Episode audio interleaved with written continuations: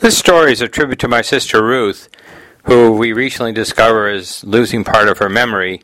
So I wanted to remind Ruth of a couple things that played an important role in my uh, in my growing up, and they relate directly to her. One was that when I was 12 years old, Ruth encouraged me to join the swim team at the Jewish Community Center with uh, Dick Rosenthal as the coach and uh, Izzy, Izzy Kleinbart is one of the lifeguards. Uh, and I swam with Mike Bernstein, a good friend still, and Erwin Fraternick, people like that. And uh, I remember that uh, I was uh, I was just a little scrunker, man. I was like 12 years old, and you know, swimming across the pool with my nose plugs on uh, was something that you know gave me great pleasure. I worked really hard at it. And a matter of fact, I wore those no plugs uh, all the way from 12 till I was about uh, oh 17. At 17, I, the embarrassment of wearing nose plugs eventually got to me, and I stopped wearing them, and I learned how to blow water out of my nose when I swam. But it turned out that there was another swimmer when I was 17, 18 years old who wore nose plugs, and he was fast. His name was Bruce Wright, and uh, his father must have been a dentist because he wore braces, and I could have sworn they tightened those braces just before he got up onto the starting block. And this guy was like lightning. He was an animal in the water, and he broke all the records that uh, in every pool he swam in. He broke all the broke all the pool records. Uh, anyways, but he wore nose plugs, and that's when I realized whether you wear nose plugs or don't wear nose plugs, it uh, it depends how you swim. Uh, that's what counts. Anyways, so Ruth encouraged me to join the swim team, and for the next seven years, I dedicated a lot of my life to swimming, thanks to Ruth. She also encouraged me to uh, to get junior life saving status, as well as senior life saving status, as well as um, what's called WSI, swimming water water swimming instructor, um, which uh, I used a lot of years to teach swimming. Um, beside that, when we got older and Ruth was able to drive, Ruth and I used to split. Uh, season tickets to the Detroit Symphony on Saturday night. We used to drive down there and see the concert. Of course, we had a preview of the concert because my parents had seen it on Thursday night, and they would tell us, "Oh, what a wonderful concert!" and you're really going to enjoy it. And so when Ruth and I were, drove down Saturday night, and we always found some obscure place to park the car. And we were very fortunate; it never got ticketed or towed away because it was never in a parking lot.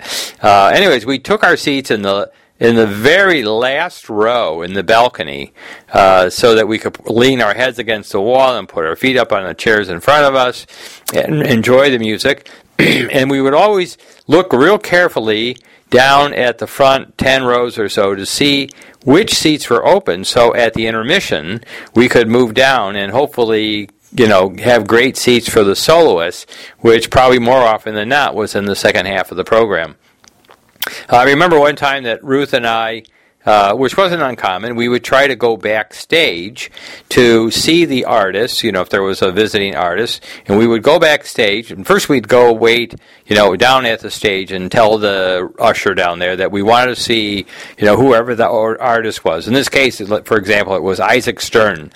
And we told him that uh, we'd like to go back and see Mr. Stern. And he would go back and he'd check and he'd come back out and he says, okay, follow me.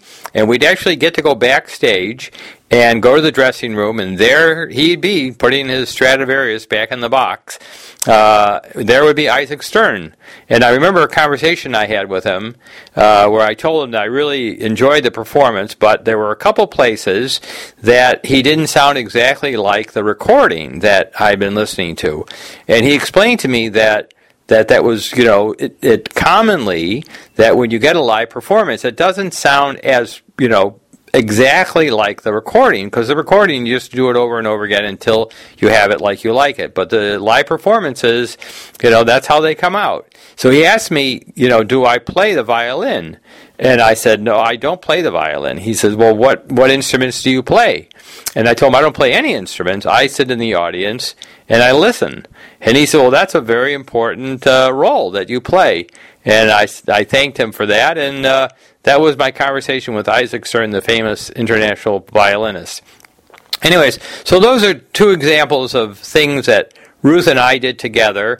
Uh, it was, you know, very meaningful and played a big role in my childhood. Oh, incidentally, after we finished with the symphony, Ruth and I used to drive out Highway 75 all the way out to the east side of Detroit, where Sheldon, my oldest brother, uh, had a Zukin's Rib Shack, and Sheldon would make us up individual pizzas, and we'd able we would sit in the back and we'd you know drink all the soda that we wanted, and we Sheldon would make us pizzas. He would try to get us to eat some of the frog legs, but I don't think we ever went for the frog leg, the fried frog legs.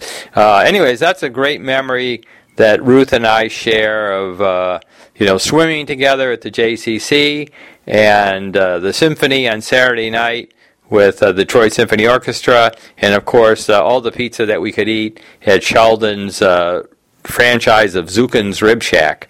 Uh, late Saturday night, 11 o'clock Saturday night, out at Sheldon's Zukin's Rib Shack. Anyways, that's the story. I hope Ruth remembers it very well as much as I do. That's it. Great. Have a great day. Have a great day. Bye bye.